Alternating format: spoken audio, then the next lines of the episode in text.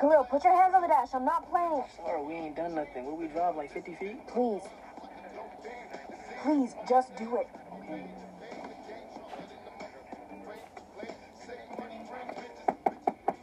Sir, can you roll your window down for me? Here we go. I need to see your driver's license and registration. For what? What I do? Sir, license and registration. Khalil, keep your hands on the dash. Star, how am I supposed to get him my license and registration if I have to stay still? I want to know why you're pulling me over. You failed to signal lane change. Turn the music off. Why? I can hear you. Please, Khalil. Turn it off. This is my car, so how can you tell me Set that? it out of the car. You ain't got no right to do this to me. I'm giving you a lawful order. Khalil, listen to him. Is it for failing to signal my lane change or for failing to turn down my music? Which one? Sir, out of the car now. Either you get out of the car yourself or I'm going to do it for you. Now!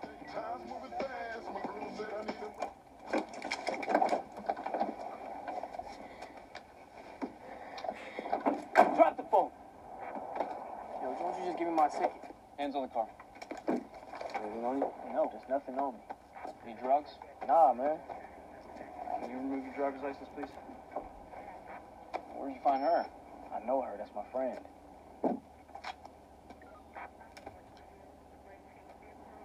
You looking for a score tonight? What? A score? Yo, come on, man. Keep your hands on the car. Do not move.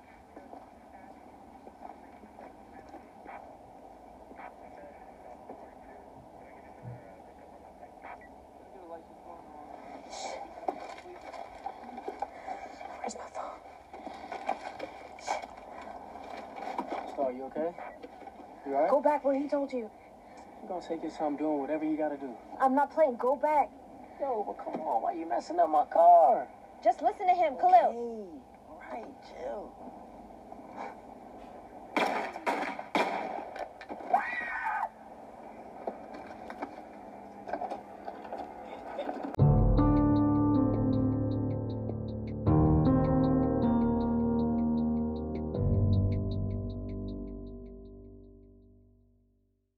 Although the clip you just heard was shot and analyzed by the actors of The Hate You Give, the actions occurring are reality for over 400 black Americans every year.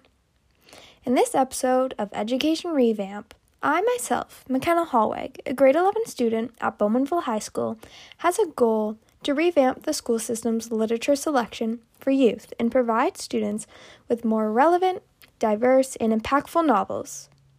By doing this, students will be able to come out of high school with more education surrounding topics that are actively occurring in today's society. The one I will be specifically looking at today will be in regards to the racism occurring towards black people in the 21st century. When people think racism, many people think of things such as slavery or residential schools. And although these topics are extremely important to learn about and educate students about, they are slightly less relevant to the topics discussed in the novel The Hate You Give. Statistica website provides the statistics that quoted in America in 2021 alone, 955 police shootings resulting in death have occurred. 71 of those being guaranteed black people, despite only making up 13.4% of the US population, unquoted. In addition to the general issue of deaths caused by police shootings, a very impactful movement has also arisen in 2021 regarding the unfair treatment of black Americans.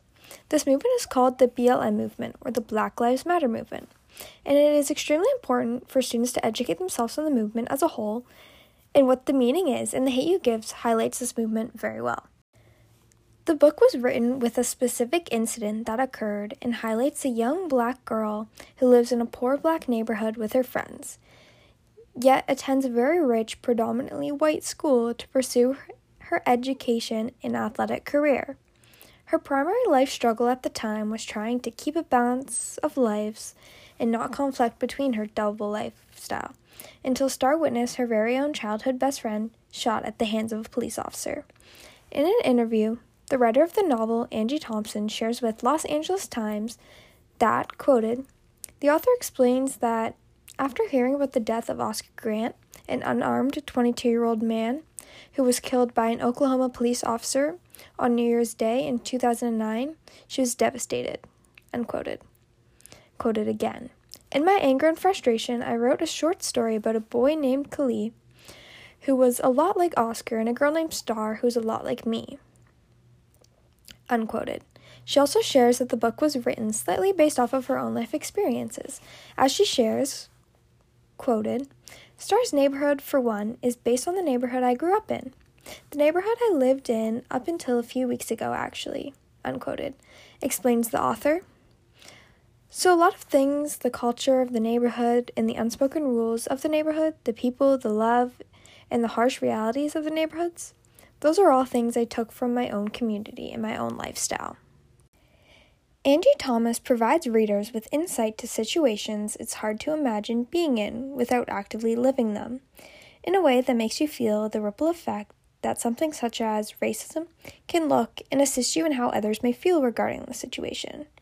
The Hate You Give is the perfect novel to revamp the literary section in schools for its relevancy to, mo- to the modern day, its educational impact, as well it provides a more diverse author. Many books students are actively reading in school are typically written by older white men. One of these predominantly being Shakespeare. And although novels by Shakespeare are always good and provide many different insights, there's very little variation of people in the writing world, and this limits the possibilities when it comes to the writing backgrounds. By reading something such as The Hate You Give, written by a black young woman, students get to see a variety of different writing viewpoints than someone such as Shakespeare will ever be able to provide.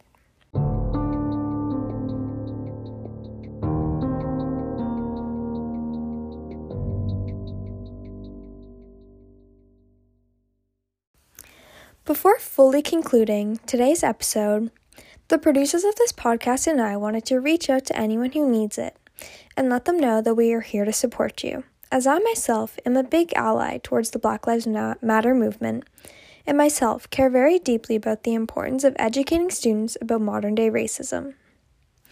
And this just in, that's all that we had for today's episode. Again, in case you forgot, I'm your host, McKenna Holweg. And today, as a team, we were able to assist in revamping the school system's literature for future students to come I hope that this topic today may have sparked interest in readers, and even if your school doesn't provide novels such as The Hate You Give, maybe it inspires you to reach out and read it for yourself. Again, thank you for listening to today's episode, and I hope you tune in next week as we discuss other potential relevant novels to replace today's literature selection within the school system.